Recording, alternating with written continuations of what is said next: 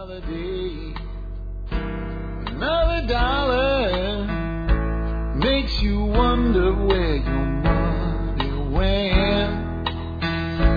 You can scream and you can holler. Hi, folks. This is Jack Spirko with another edition of the Survival Podcast. As always, one man's view of the changing world, the changing times, and the things that we can all do to live a better life if times get tough, or even if they don't. Coming to you once again from Arlington, Texas, today with episode 424, and it is April 26, 2010. It is a Monday. Finally, the show numbers and the show dates are not coinciding anymore, and we can leave that one behind. So, what are we going to do today? Today's Monday. We're going to do your feedback. I've got some questions. I've got a lot of stuff going on out there in the media and all, though. That you guys are sending me links on some pretty cool stuff, some interesting stuff. Going to give you my comments on the bill that passed in Arizona. Uh, I've been asked as a libertarian how I feel about that law. We'll talk about it, and uh, you might be surprised at my answer. Um, I'll leave it at that until we get into the main topic of today's show. Before we do that, though, let's go ahead and take care of the housekeeping. Remember, first of all, take care of our sponsors. They do a lot to help take care of you.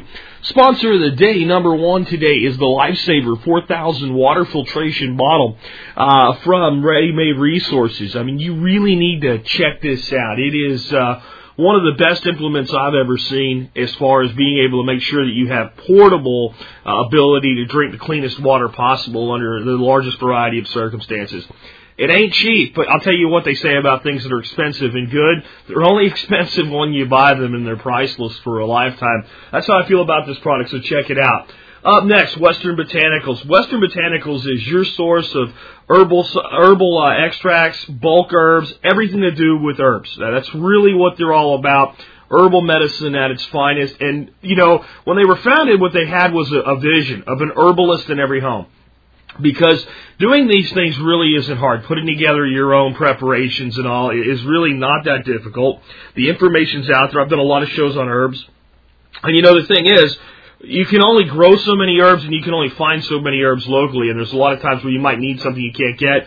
Great time to turn to them for their bulk herbs. If you want something already prepared for you, turn to them for that. Try the preparation, see if it does what you're expecting, and then teach yourself how to make it yourself. I mean, that's really what these guys are about. They're not just about selling you a bunch of stuff, they're about empowering you to be your own herbalist, and that's pretty cool.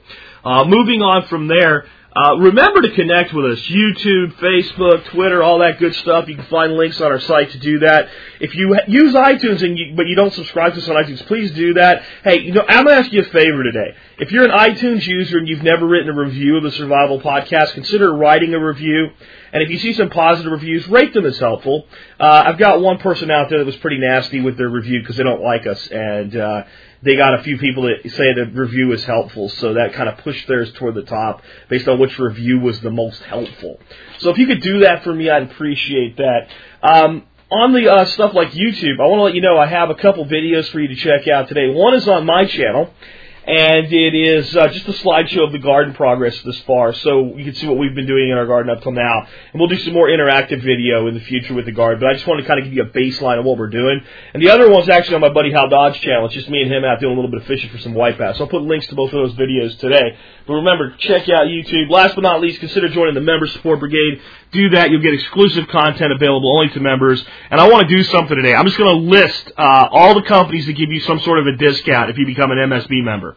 Okay, so here you go. And again, these are uh, companies that give you a discount. I'm going to tell you what they do, just the fact that they offer some sort of a discount program for MSB members. Safe Castle, uh, LLC, Western Botanicals, who we just talked about, MERSradio.com, Survival.com, which is Ron Hood's website, TerraPrints Inc., The Berkey Guy, SelfSufficientLife.com, Fire Pistons from Wilderness Solutions, Backwood Home Magazine, Global Sun Ovens, High Mowing Organic Seeds, Smith and Werder, people powered machines, patriotic items for sale, survival gear bags, Honeyville grains, shelf reliance, seeds of change, and common sense prep. Hey, I just wanted you to realize that those are all the companies that just give discounts. There's also a ton of ebooks, a ton of videos, and you're supporting the show at 20 cents an episode. So there is a good ROI there. So consider joining the Member Support Brigade today. And with that, let's go ahead and, and get into the main topic of today's show. And I won't make you wait for the teaser I gave you at the beginning. I've gotten a lot of emails. I can't say who because there's so many about this new law in Arizona, and everybody wants to know what I think about it. And I'm getting emails from two people in two very different camps. I'm getting emails from the purest libertarian camp that are saying this is this is you know going to be people pulled over for driving while Latino and show us your papers and this is like the Nazis and and all this other stuff. And then I'm getting people that are just like, "Hoo-ah, this is time we do something." I fall somewhere in the middle on that. Let me tell you, first of all, I do support this new law. And if you haven't heard, if you've been under a rock somewhere over the weekend, the state of Arizona passed a law on Friday. Uh, and the governor, actually they passed it earlier, but the governor signed it into law on Friday. What this law simply does, it takes the federal law that says you can't be in the country illegally, and makes a state law that says the same thing, so the state's officials can enforce the law. Uh, it also makes some very specific provisions against exactly what the civil rights advocates are claiming they're concerned about. You, it, it, does not allow a cop to see you driving down the road, look at you, go, oh, there's a Latino. The Latino could be here illegally and pull you over for no other reason. It does not allow that. And if you think it does, you haven't read the law. What I'm seeing is a liberal interpretation of the law could be interpreted to, no, read not just one part, but the entire law. If you read the whole part of the law, it requires the same reasonable suspicion to pull somebody over for anything or talk to somebody for any reason whatsoever. It is not so they can go round people up. Also, you people that are comparing this to the Nazis in World War II, when the Nazis stopped you and asked you for your papers, if you didn't have them, they either took you out in an alley and shot you or put you in a concentration camp and nearly starved you to death, eventually gassed you and incinerated you.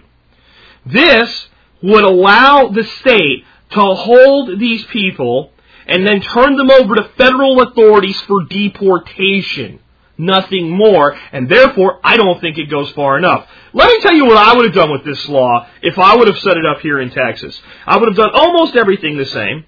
I would have been a little bit more clear that you cannot stop somebody because of their race. It actually says that in there, but I would have been a little more clear. I would have put it in giant letters on the top of the law, provision one just to shut everybody up. But I would have went a lot further. I would have said being in the nation, being in the state of Texas illegally is punishable by 30 days in jail for a first offense. At which time you have the opportunity to be released and voluntarily deport yourself from the state of Texas. I'm not saying you got to go to Mexico or Guatemala or Vietnam or wherever you came from. All I'm saying is you got to get the hell out of Texas. On the second violation of the law, you would do five years in jail as a state level felony. Because you were here illegally, you were told to leave. If you want to use federal uh, deportation, we would help you do that. If not, you know what? Here's my plan. Every week, all the people that have to leave get a free bus ride to Washington, D.C. So, I'm a little bit harder on this than I think some of you guys even would expect me to be, but the other side. It absolutely would be wrong in any way, shape, or form for us to be out there and taking these people and just stopping them because of the color of their skin. That's wrong. But you know what wouldn't be wrong? This is the other side. So, a guy's driving down the road, happens to be Latino, you don't pull him over. And this law does not allow that. Okay? It does not. And I'm sure there'll be an article, and as much as I love Lew Rockwell, I'm sure this week there will be at least two articles on Lew Rockwell inferring that it does. Alright? It does not. But, I'll tell you what would be legitimate to me officers walking up to a whole group of Latinos standing at a at a day work facility and going, "Hey, where's your ID? You guys are all mingling around here, loitering." All right. If I'm if I'm standing there, they have every right to come up and ask for my ID, not to detain me, not to taser me, not to tear gas me. Say, "Hey, what are you doing here? You're just kind of hanging around like this, and it, this is you know, there's like a whole bunch of you together. You know, hey, who are you?" We have that right now, folks, for a variety of reasons. The only difference is, right now they could go up there, get your ID, run your run your stuff, and say you're wanted for something, and take you in on that warrant. All this does is add to it what you could be detained for. It doesn't change anything about the way that people are addressed. So, kudos to Arizona. Not kudos for being a little bit more, and I think the governor did everything she could to, to capitulate and sign this bill because she was scared crapless to not sign this bill, honestly. And I, I, you know what? If you think that this bill is about racial profiling or Nazism or something like that, before you decide that, close your mouth, open your mind, get the bill, and read it, not the piece that somebody tells you to, from front to back. The entire thing. And then, I'll tell you this. If you show me a point where the cops in Arizona start acting like Nazis, I'll be the first one to sound the alarm and say, this needs to be stopped. But don't get in the way of enforcing a law that's already supposed to be here. Let's go ahead and take the next question. Okay, and I, I, briefly talked about this one last week, but I was asked this question by a lot of people. This per- particular person I'm answering today is Brian. And what Brian is asking me about is a documentary called Food Inc. I've been asked repeatedly if I've seen this.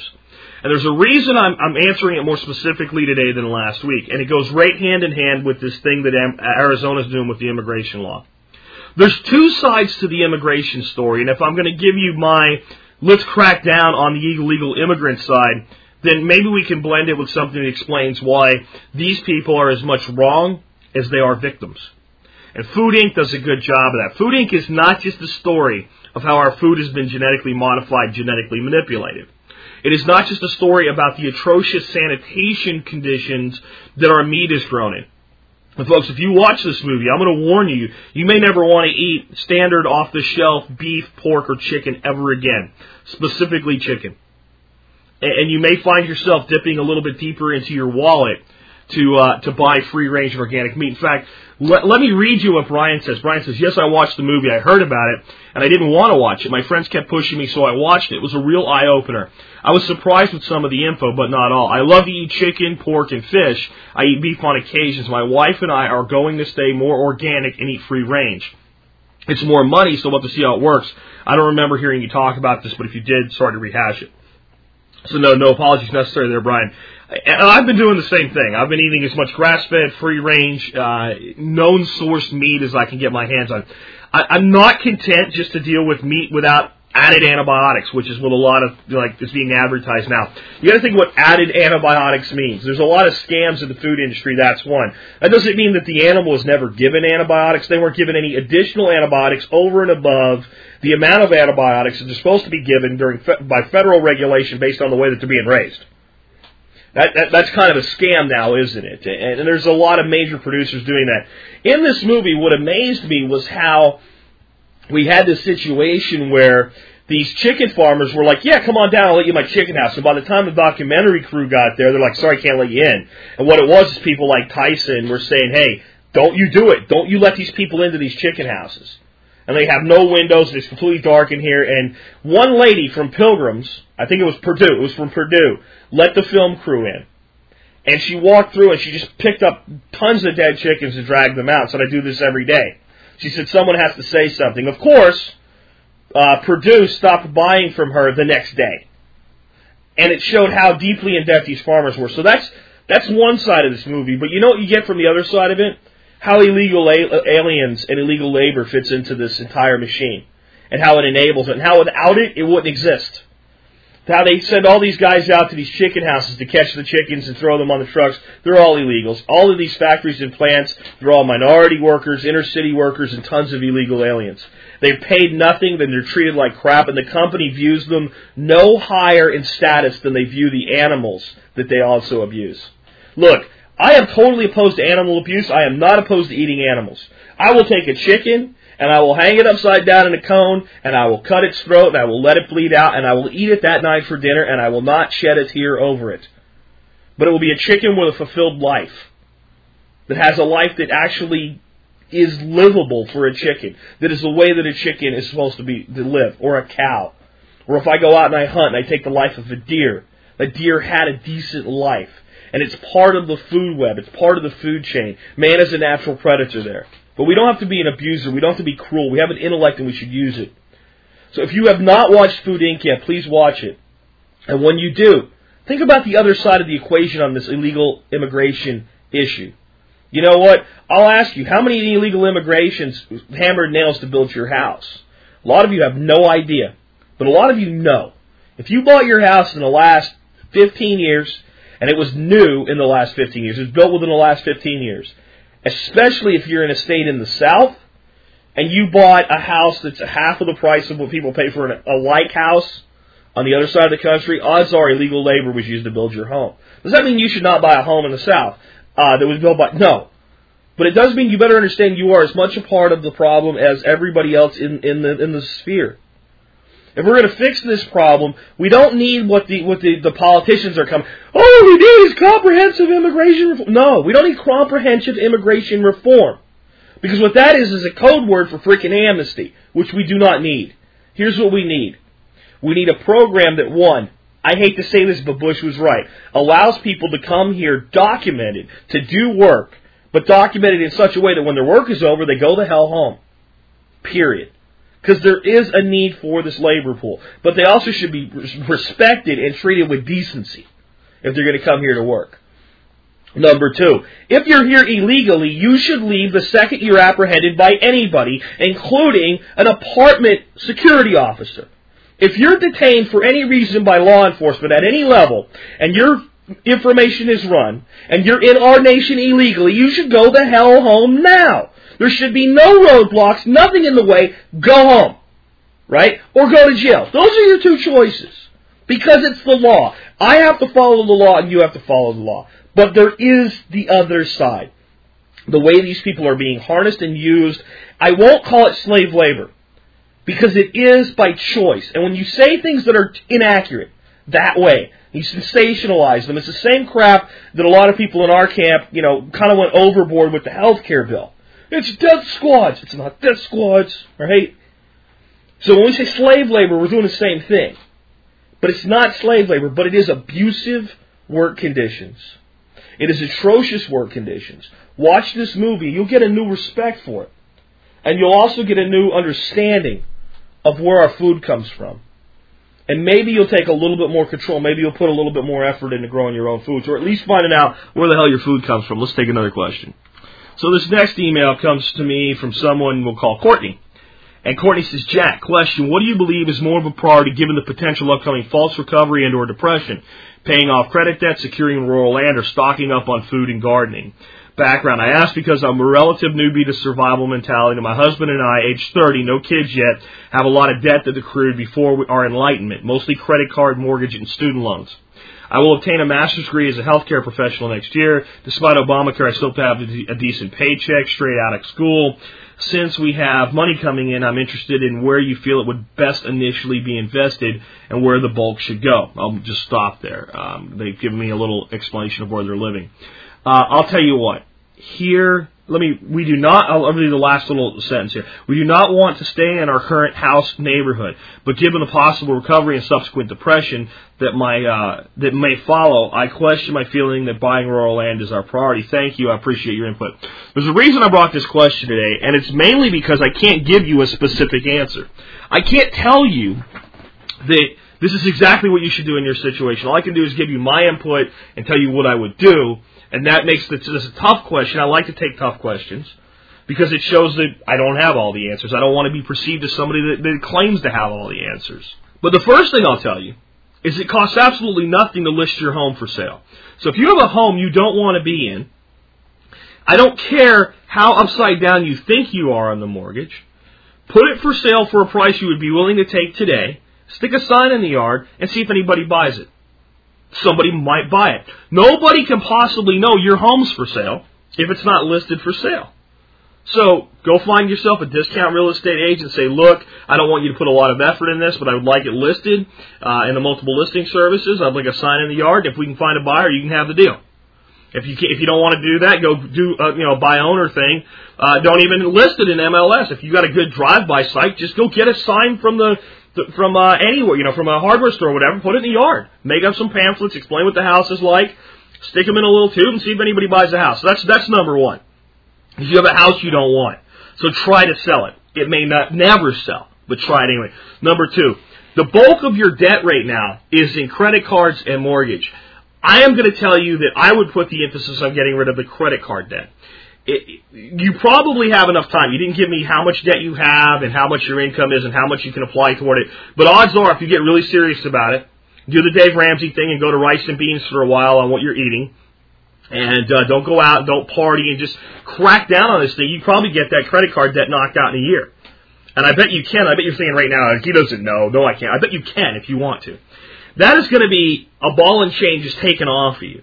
And it's going to make everything so much more flexible. So at the same time you're paying off this debt, maybe somebody stops by and goes, hey, yeah, I'd like to buy this house.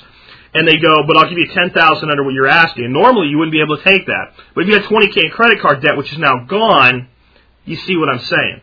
All of a sudden in your life you have this net game and maybe you can get out of there. The next thing. If you want rural land, start looking. Start shopping for it today. You have no idea what it's actually going to cost yet. And you're going to look if you if you if you surface shop, you're going to see the most expensive, easiest to find stuff. So start shopping deeply. Again, shopping's free. In fact, while you're paying off your credit cards, you're not going out to dinners and things like that, you and your husband need an activity together uh, that's low cost. So for the price of gasoline and some uh, computer internet service, you can do quite a bit of shopping for rural land within, let's say, an hour to an hour and a half to two and a half to three hours, depending on what you want to do with your future once you move. Because there's probably land out there you can find where you can improve your living conditions, start building up a little bit of a homestead, and still have a relative, you know, city type life outside of school once you're done with your degree. Next, even though your degree is in healthcare, since, since you said you're getting a master's degree, I'm, I'm understanding here it does not sound like you are a nurse, and it does not sound like you are a doctor or a nurse practitioner. It sounds like you're more on the administrative level. Uh, should I be wrong and we not have the big double dip recession that I'm forecasting, um, you'll probably have a great career ahead of you uh, because administration is going to be a huge cost inside the healthcare profession, and there's going to be a place for people highly educated to do that type of work. So that's what it sounds like. I think that you have a decent future uh, if we have uh, a sustained recovery. Uh, if we have the false recovery and a drop, I still think you have a decent job. I think it's probably one of the best places you could be right now. Gerald Celente would tell you the same thing. One of the places we completely agree. Uh, that that is probably one of the best sectors to be in right now. So I, I like where you're at there. I don't see. Uh, oh yeah, and also says student loans. Okay, that is in there. So student loans and the credit cards got to go. If you don't get serious about the student loans right away, here's what's going to happen. Uh, 25 years from now, you're going to have a name for your student loan like, you know, like Lassie or, or Laddie or Lady, like a pet, because it'll still be here. Student loan is the one thing that people leave around in their lives for so long it's unbelievable. Uh, if you were just starting out school, I would tell you ways to, to cut down the debt in the first place, but now you have it. So you've got to deal with the debt. People would tell you, don't worry about the debt, because if the economy crashes, screw the debt. It doesn't work that way. When the economy crashes, people go after the debt harder than ever before. They're not going to forget about it, especially the government. And the government's probably who you owe for most of the student loans. So the debt's got to go, but start working on the life you want. I, I think maybe the most important thing you can do and I think this is this is not specific to your question. This is for everybody out there listening today that's unhappy with any part of your life. Sit down with the most important people in your life you deal with on a daily basis, your wife, your kids, whoever. And make a list that says one side what you don't like about where you are, what you don't want in your life anymore. And I can tell you put debt on the top because you don't want it, you don't like that you might think you like that if you're a credit card person that goes out and buys stuff and crap like that and you haven't been converted yet to getting rid of your debt. But you don't like the debt. What you like is the freedom to go buy stuff. And those are two totally different things. The freedom to go buy stuff, stuff is one thing. You're just achieving it through the use of somebody else's money. So everything you don't like, you're too many people, you don't like your job, you don't like, you know, your teeth, I don't care what it is. Whatever you don't like, and make another list of things that you do want in your life. Describe your ideal life. Now, odds are, and pretend you have, there's no monetary limitations to this. What is your ideal life really like? And, and stay away from crap like, oh, I would sail around the world, unless it's really, really what you want. Okay? Stick to, if you're just gonna live, Right? People think, I ask people, what would you do if you won a $100 million? And I go, I'd party and I get a limo and I, you know, what are you going to do once all that, that ride's over? Just your daily living. What would it be like? Define that ideal life. There's a reason you have to do this. This becomes a target. This is what you're working for. And I know this maybe doesn't sound like a survival topic, but here's what I'm going to tell you. If you're listening to this show, your version of that is going to be remarkably similar to everybody else listening to this show. There'll be a lot of differences, but at its core, it's going to be very, very similar. And what it's going to end up being is a life that's highly sustainable. Now, it might look a little different to the person next to you, but that's the underlying components of it. You're going to want to live sustainably. And I don't mean in an eco-friendly way, though that will be a natural byproduct for most people. What I mean is that you'll want a lifestyle where if you just get fed up at work one day because of some government bureaucracy crap, you can just write a little letter that says, hey, you got two weeks to find somebody else, turn it in and feel better about yourself, and then figure out what you want to do next in your life without causing ultimate catastrophe in your life. When you're in a position to be able to do that, you're also in a position to deal with most disasters. And then you can kind of ramp up from there to deal with the more severe disasters that we might have to come, come to. But what I don't want people is freaking out thinking you're running out of time and stuff like this. I want you working on the best life you can build for yourself. Because my belief is, even if the whole system crashes the way I'm saying it's going to be economically, there's still going to be something left to put back together and rebuild with. And the people in the right mindset, with the right preparations, are going to see the next crash as an even bigger op- opportunity than the last crash. In case you haven't noticed, I haven't been suffering through this first crash because I was prepared for it. And I think a lot of you really haven't suffered through this first crash. Some of you have had to make some adjustments, but maybe your 401k balance went down, but your day to day life hasn't really changed very much. Why? Because you're smart. So build your life. And what will happen is, if you safeguard things a little bit better this time, you pay your debt down, the next time there's a crash and everything goes on super fire sales, you'll be able to buy everything you want for pennies on the dollar. But start defining what that perfect life is today. Without that, you're aimless. You're like a guy trying to get from Houston to Philadelphia that doesn't have a map, doesn't know where he's at, and doesn't know where he's going. Never going to get there.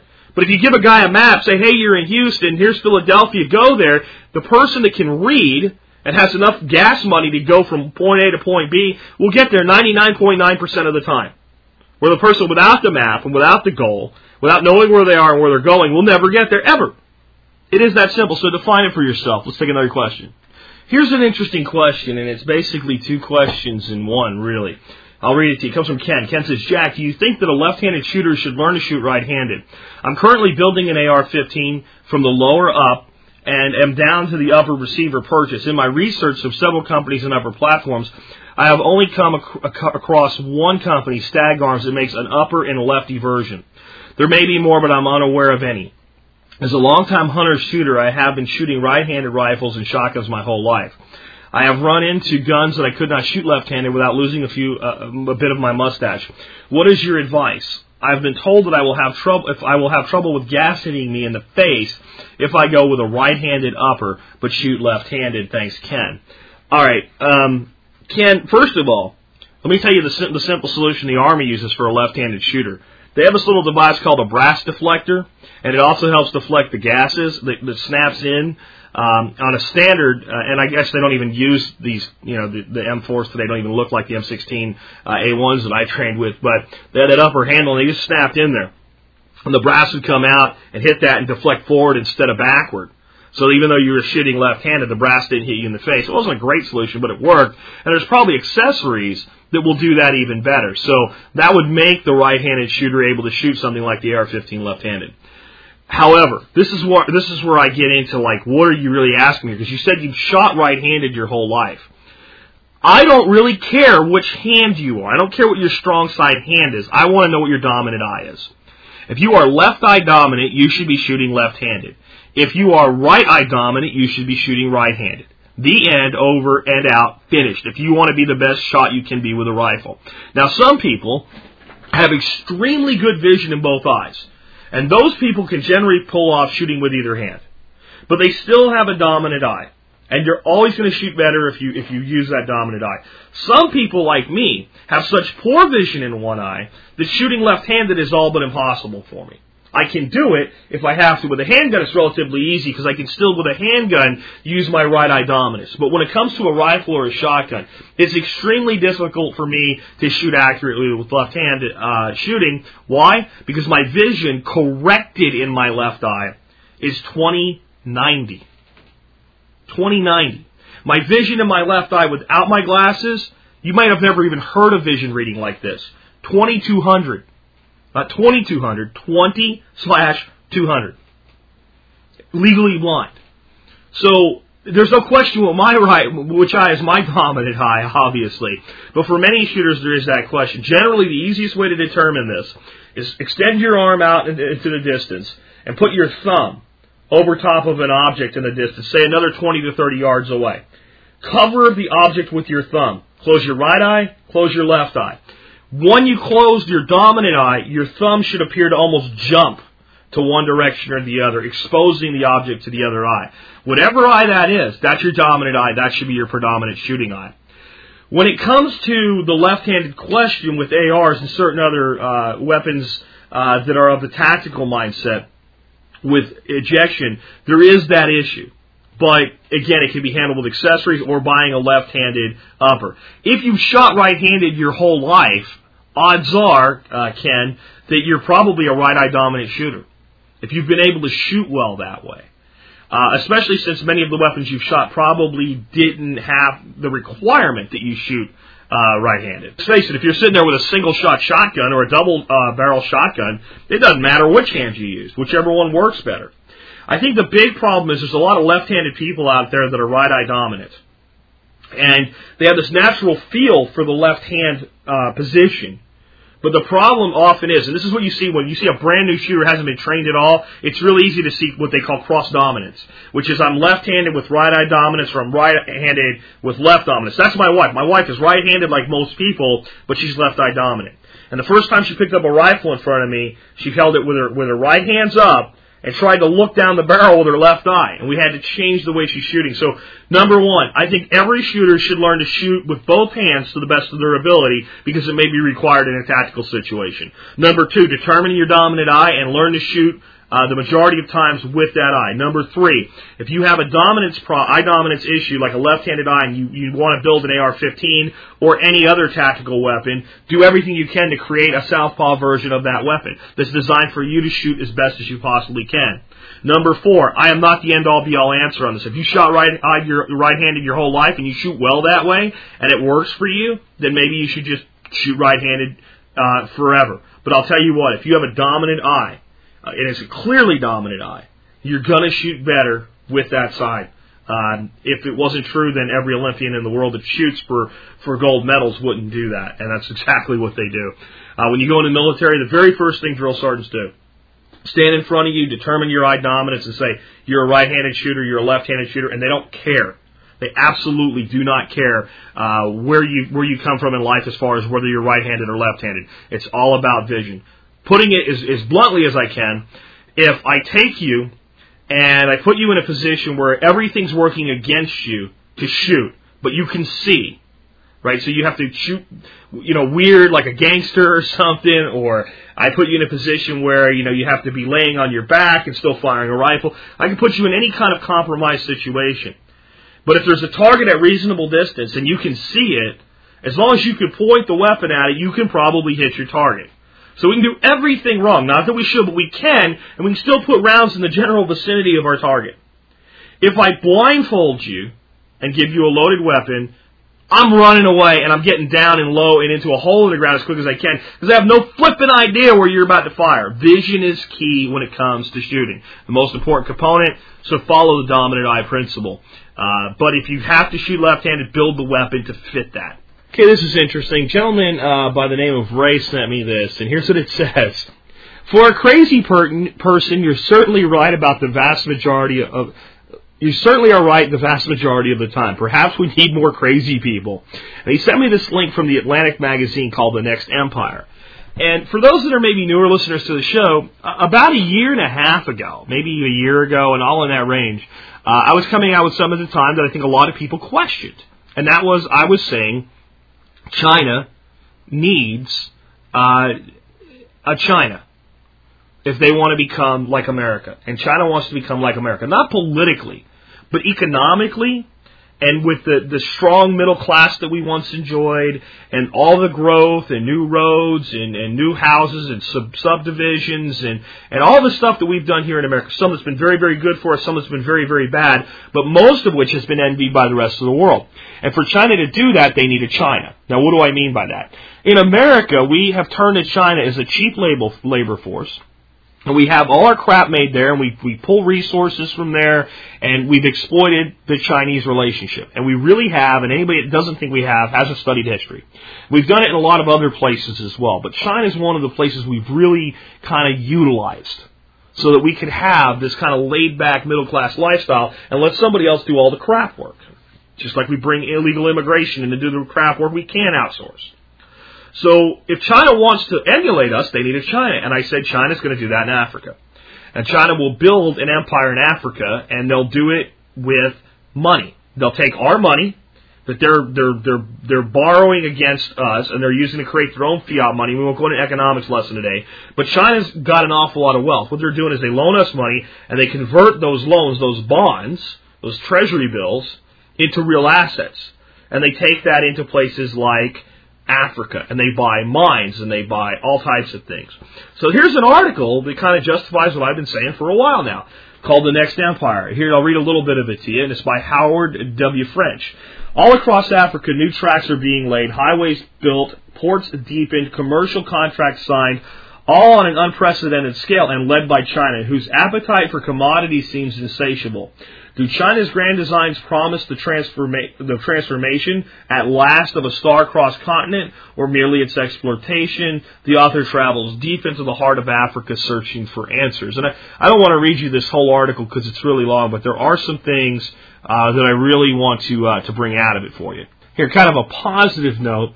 Uh, the little excerpt here. Statistics are hard to come by, but China is probably the largest single investor in Africa, said Martin Davies, the director of China Africa Network at the University of Pretoria. They are the biggest builders of infrastructure. They are the biggest lenders to Africa, and the China Africa trade has just pushed past 100 billion annually. Davies calls the Chinese boom a phenomenal success story for Africa and sees it continuing indefinitely. Africa is the source of at least one third of the world's commodities, commodities China will need as its manufacturing economy continues to grow. And once you've understood that, you understand China's determination to build roads, ports, and railroads all over Africa. Davies is not alone in his enthusiasm. No country has made as big an impact on the political economies of the social fabric of Africa as China uh, has since the turn of the millennium, writes Dambisa Moyo, London-based economist, in her influential book Dead Aid: Why Aid is Not Working and How There is a Better Way for Africa. Moyo, a 40-year-old Zimbabwean who has worked as an investment banker for Goldman Sachs and as a consultant for the World Bank, believes that foreign aid is a curse that has crippled and corrupted Africa, and that China offers a way out of the mess the West has made. I agree, sort of. I think foreign aid to Africa has been an abysmal failure. But I also know what the Chinese are doing. The Chinese are doing what we do.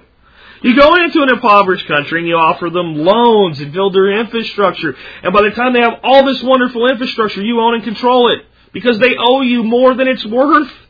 You put them in the debt. You put their farmers into debt. You put their tradespeople into debt. You hold their debt. and You control them.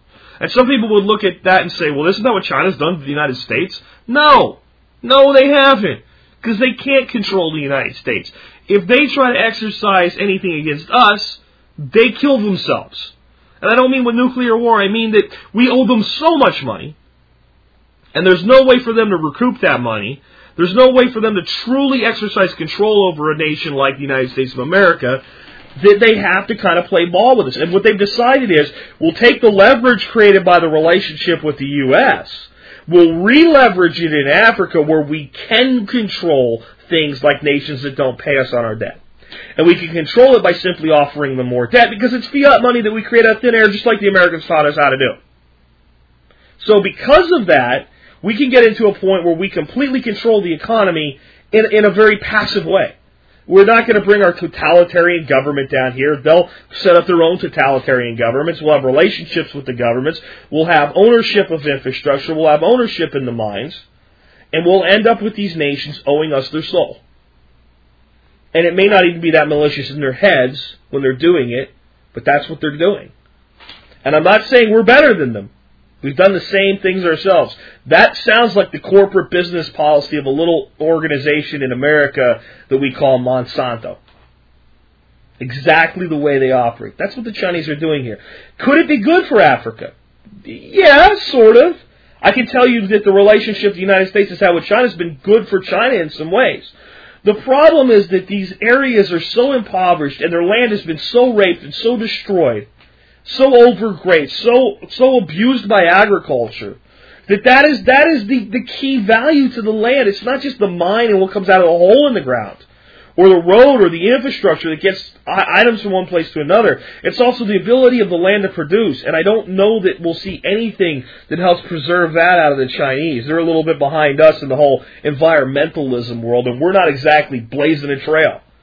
So I think this is interesting. I, I want you guys to maybe read this article today. It's a very long article, uh, but you'll you'll find a lot of information in it and I do like to, you know, I don't like to be like, hey, look, I was right again, but I do like to point out that uh, it's not that I'm so smart that I can figure these things out. I'm telling you, if you'll pay attention, you should be able to see things like this coming. And now you see what was Looney Tune statements a year and a half ago become fundamental reality statements and being picked up by mainstream media.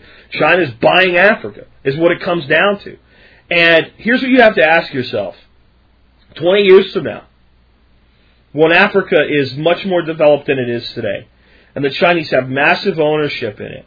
And they've created an export economy and an import economy. They've created the ability to extract the resources from Africa that they need. But they've also created enough prosperity in Africa to sell them back the stuff that China is good at producing. And they have a much bigger ownership stake in a continent than they do in a nation like America what will China do with the U.S. then? How much money will they loan us then? Where will they put their efforts? In a nation that plays ball with them their way? That really can't oppose them? That really can't fight back if they ever wanted military conflict? Which means they don't need military conflict. When you have the bigger stick and your opponent knows it, you don't ever have to threaten to use it. Okay? When both parties have a great big stick and can beat the hell out of each other, that's when fights usually break out. So the safer military move for China is to put their assets and their efforts into a place like Africa, form friendly alliances as best they can, do friendly exploitation is the best way I can phrase it, create as much trade as they can, create as much of an ownership stake as they can, and then begin to divest themselves not just from the United States, but from every other relationship they have with equals. So that they form a coalition of the subservient. That's what's going on here, folks. And it spells bad things long term. Because, one, our greedy ass imperialistic government, there I said it, not all of it, but parts of it, will eventually decide, hey, we need some of this Africa stuff too. And that brings us to the conflict with China. That's one potential problem. The other potential problem is simply China taking their ball and going home, and we've kind of become accustomed to including their ball in our games on the court. Uh, I've said this before. My biggest fear for the United States is not war. It's the nation moving into a point where we are so irrelevant to the rest of the world that the people here that still have the ability to cause a lot of problems for the rest of the world through military influence and force will start doing more of that to try to reassert our dominance. I'm okay with us not being the most dominant force on the planet. Our founders never wanted that. What I want to be is the freest nation on the planet. Um, and, and we have some real concerns about that. China buying out Africa, walking away from the table in the long term future from us. That's part of the problem. Again, check this article out. I think you'll find it very interesting. Let's take another question. Here's a question I can't answer absolutely cannot answer. I'm calling on all the ladies in the audience to help me answer this question. I have no experience wearing a skirt or a dress. My wife wears the skirt or a dress when we go to like a function or something, not day to day. She's kind of a blue jeans and shorts kind of gal. So, you guys tell me what I'll read this question. It comes from a lady called Nikki. Nikki says, Jack, what do you recommend for a holster while wearing a skirt? I have my concealed carry permit in Minnesota. I carry a Kel-Tec 380 auto. In the winter, I carry it in an inside the pants holster, which is very comfortable. Now that it's getting warm, warmer, I retire my jeans to the closet and wear only sundresses. I still want to be able to carry my 380. I do not want it to be seen because a lot of my friends are hippie anti-gun folks. Maybe need some new friends. I love what she says here. If shit went down, I would be the one to save their asses, but I would still be the bad guy for having a gun. I was thinking maybe some sort of a thigh holster, but one would not one that would not slide down my leg because I bike a lot through the city. I'm pretty crafty and could make one with proper instructions if you have any. Thanks, Nikki. So, ladies that wear skirts and dresses that carry and pack heat, help me out here. What would you advise Nikki to do? Um, I have no idea. I'm absolutely, positively stumped, and I didn't cheat and use Google to try to find an answer for this. So, I want answers from the audience on this one. Please comment in today's show notes. If you know of a good carry system for ladies that wear skirts and dresses, please let us know. Because, like I said, everybody out there that legally carry should, should, and you shouldn't have to compromise the clothing you wear. And if you want to wear a dress, then you should be able to wear a dress. Uh, dudes, don't do it. You, you won't look good. Anyway, other than that, let's go ahead and take another question. Okay, the last one I have for you is an article somebody sent me, and it is on AJC.com. Uh, that is better known as what the hell? I don't even know what this is. they have no name on the top of their website. It just says AJC. I, I guess it's Atlanta. It's something in Atlanta. Well, this is the dumbest. Folks, you're gonna have to look at this website. This is the the worst branded website I've ever seen in my life.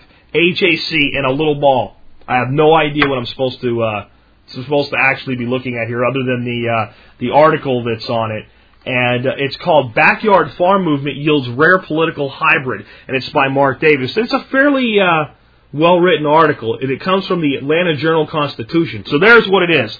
In the guy's byline, I can see the site that I'm on. Good job, Atlanta Journal Constitution. You might want to get some branding consulting. Anyway, um, I'll read you parts of the article. Who says we're polarized by politics? Blues can unite with Reds, especially over Rhode Island Red. On the right, Republican legislator who thinks people should have the right to use their land by God any way they want. On the left, bandana and sandals uh, wearing set who embrace urban gardening and green and uh, as green and globally correct. In the middle, chickens, goats, corn, beans, tomatoes, and just about anything else that thrives in Georgia's red dirt.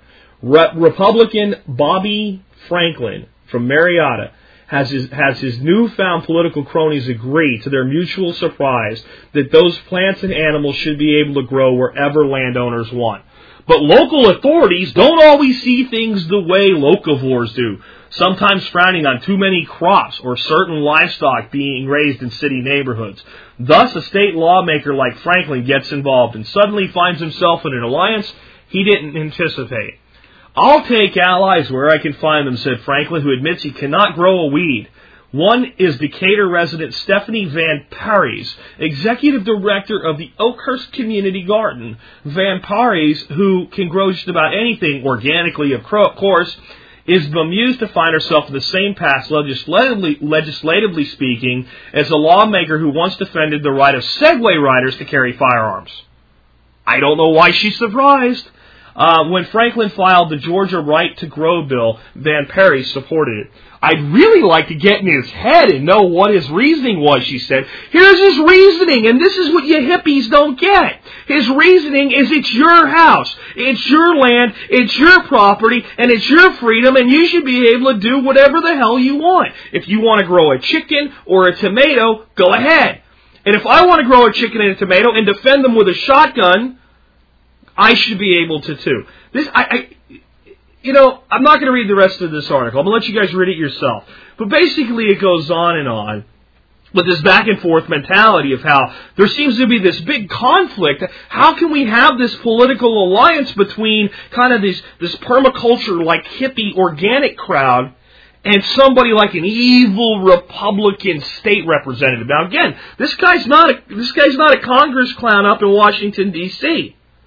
This guy's a state clown who usually these guys are a little bit more in touch with their constituents because their districts are pretty small. A state uh, level rep, uh, representative district, not a senatorial, but a state rep.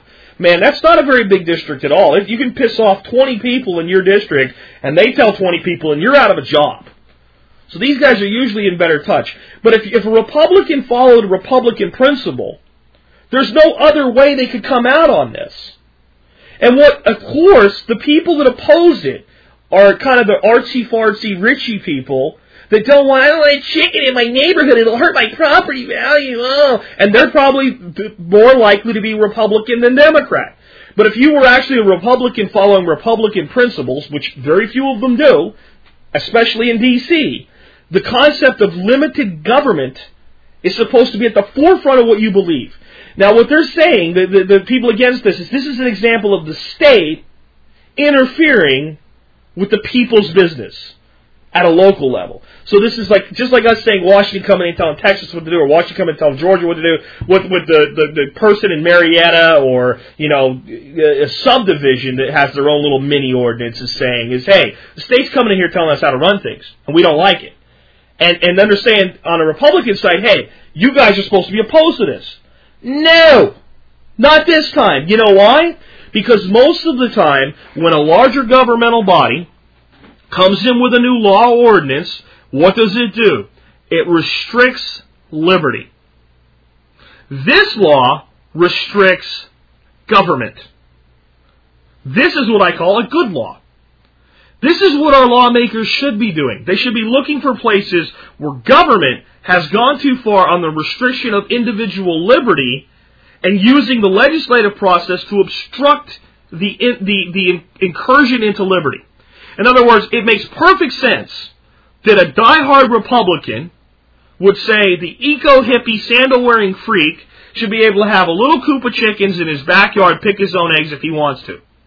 In fact, the person most likely to get in the way of that from a political spectrum, not from a marketing spin, but from the pure political spectrum, is going to be the statist or the progressive. Because the government should tell you how to make your eggs safe. You are not smart enough to raise a chicken on your own. All the chickens should be raised in government controlled facilities. So we don't see, and that's, that's where this, you know, and you see the conflict, and you see why the parties are not grounded in their own principles when you see the way that people respond to these things. So, kudos to this guy again. What was his name? Uh, forgot his name already there with uh, my little tangent. Uh, Representative Bobby Franklin, Republican from Marietta, Georgia. Unfortunately, if you read the whole article, you're going to find out the law didn't get passed. I, I don't even understand how it didn't get kind of really any traction. So he's going to take another run at it, is what it sounds like in the next legislative session. But here's the reality here for for anybody that's confused by why an evil Republican would get on board with something like this, because it's about your individual rights. It's about your individual sovereignty. It's a law that shouldn't have to exist. Most good laws would be laws that should not have to exist. Here's what happens. A person has liberty. Person has individual sovereignty. Person buys their piece of land. They own their piece of land. They're not creating a disturbance. They're not putting 50 roosters on their roof crowing every morning. You're talking about a person with a little chicken coop and, you know, 10 laying hens or something like that. And somebody in the neighborhood goes, I don't like chickens in my neighborhood. And they call their Congress clown. Because the person that complains is more politically active than the person that doesn't complain. All of a sudden there's a local ordinance telling the individually sovereign person, get rid of your chickens and government has incurred on pre-existing liberty. So the legislation here is designed to restrict government. Do you know what? We need more laws like this. If you think about this, this is a perfect illustration of the Constitution and where it went, when it started to go wrong. We had a Constitution put together by our founders. It was voted on and ratified, acknowledging the structure, framework of the government, the restrictions upon government, and then all of them looked at it after they did that and said, hey, we left a big hole in this thing. There's all this potential for abuse by this new government we've created. Let's get back together and put together something called the Bill of Rights. And they put that Bill of Rights together, and specifically one of the most important lines in the Bill of Rights that no one talks about today is the Ninth Amendment to the United States Constitution, which I'm going to read to you now, and it's one that we just don't talk to. Uh, about very often. Protection of rights not specified enumerated in the Bill of Rights the enumeration in the Constitution of certain rights shall not be construed to deny or disparage others retained by the people. In other words, what the Ninth Amendment says is if we missed anything, if we missed anything here, if a person has a right, they still have it, unless it's specifically here taken away by the Constitution itself, that right already exists because there were two camps when the Bill of Rights came out. One camp wanted it, the other camp didn't. The camp that didn't want a Bill of Rights didn't object because they were afraid of giving too much power to the people or too much restriction to government. What they said is, hey, look, guys, if we put out a Bill of Rights and we leave something out, then the government's going to turn around and say, since it's not in there, we can take it. So the Ninth Amendment was a compromise, compromise amendment. It was meant to make sure that did not happen. Of course, we've twisted it and we've forgotten that. So that's the Ninth Amendment. How the hell does this apply, you're asking right now, to chicken coops in Marietta, Georgia? Because it's a constitutional question, honestly, if you want to look at it and examine it in a real world situation. Is there anything in the Georgia Constitution or the federal Constitution or the Marietta, Georgia Charter that says a person inherently has a right to keep a chicken? No. But if it's their land and we believe in the rights of the private property of a citizen, and as long as what I do doesn't have a direct negative effect on my neighbor, in other words, if my chickens were causing a problem, I wasn't containing them, they were getting out and going into his yard and damaging them, then we have a property damage issue.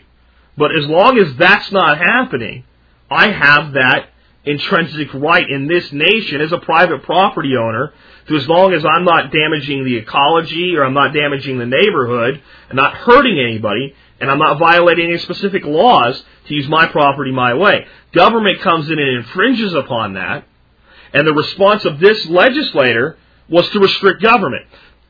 This applies to the Constitution, and I said where it went wrong. First ten amendments all restrict government. When we move past to the eleventh and forward, most of the uh, most of not all of but most of the amendments to our Constitution after the tenth, if we leave out suffrage, if we if we leave out you know, suffrage, which was women's right, uh, right not to discriminate. So a- anybody could vote at that point, you know, based on race and religion, uh, creed, uh, color. None of that could, uh, or sex could, could interfere with. But we also have a lot of amendments that actually empower government. Like the 18th, which prohibited alcohol, necessitating the 21st to repeal that amendment. Um, there's just uh, changing us to uh, allowing DC to take place in the electoral college. Uh, there's a presidential succession election uh, amendment. They generally were giving more powers or clarifying government's role. And there's still a lot of, I guess, amendments that did help people. But if you look at the Constitution as a whole, and let's you know say from one to twenty-seven, the majority of things that you see in the Constitution restrict government and empower individuals. Where the main thing that our legislatures have done, from a city council level to a federal level have been to restrict people and empower government. And you see this polar opposites, and that's why you see this lady, this uh, organic lady, that they have a picture of her here with her hat on, and she's she's cutting stuff so she can plant pots, vegetables out. She's confused by this evil Republican. She wants to get inside his head and understand how could he possibly be on her side. Well, because it seems like this individual, at least, believes in your individual sovereignty. And if we just had more people like that, I think we'd be in a better place.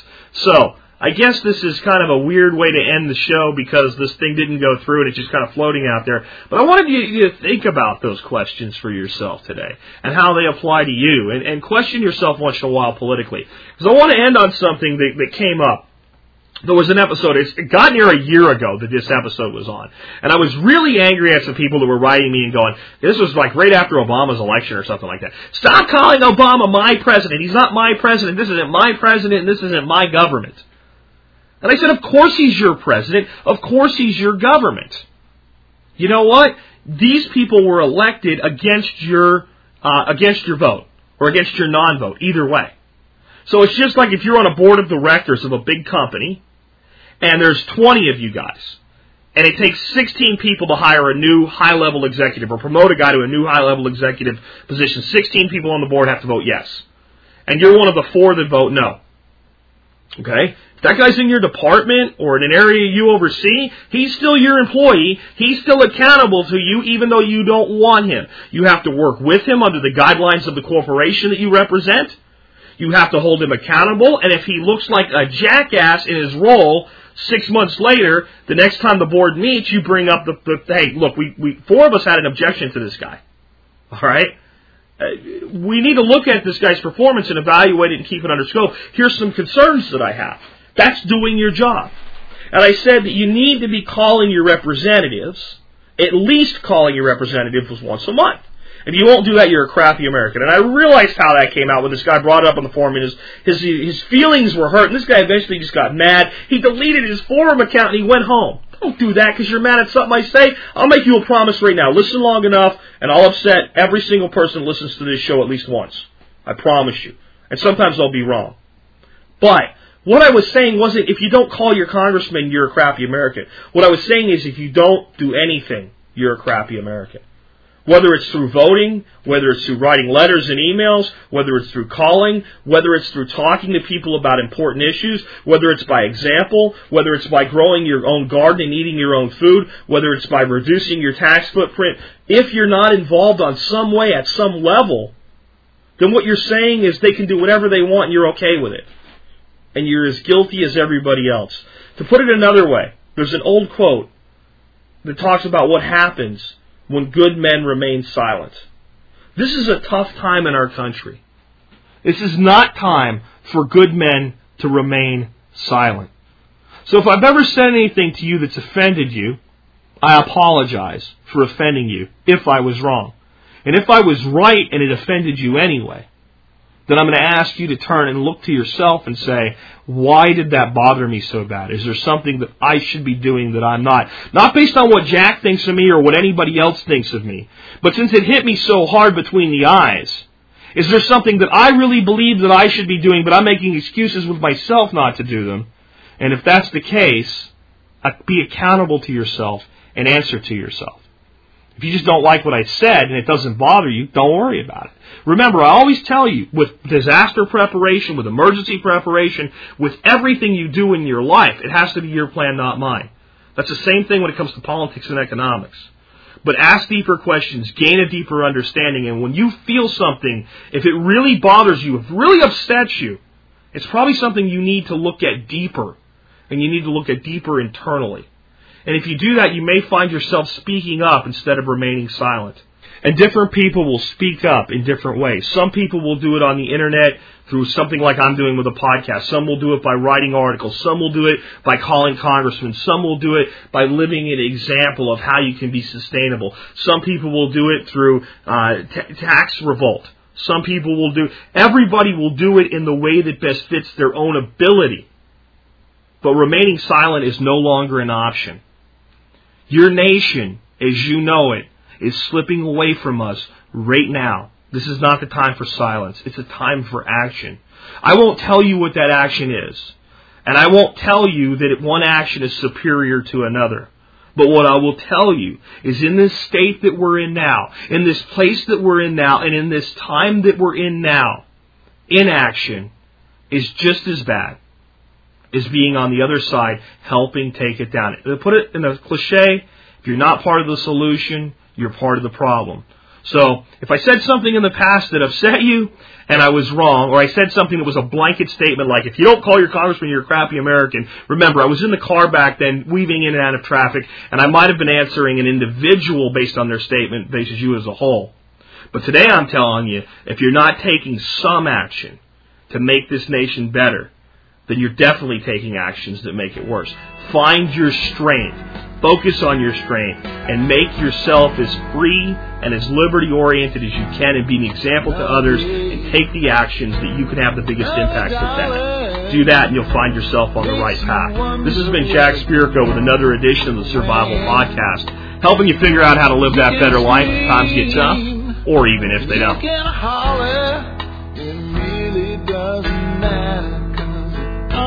Gets spent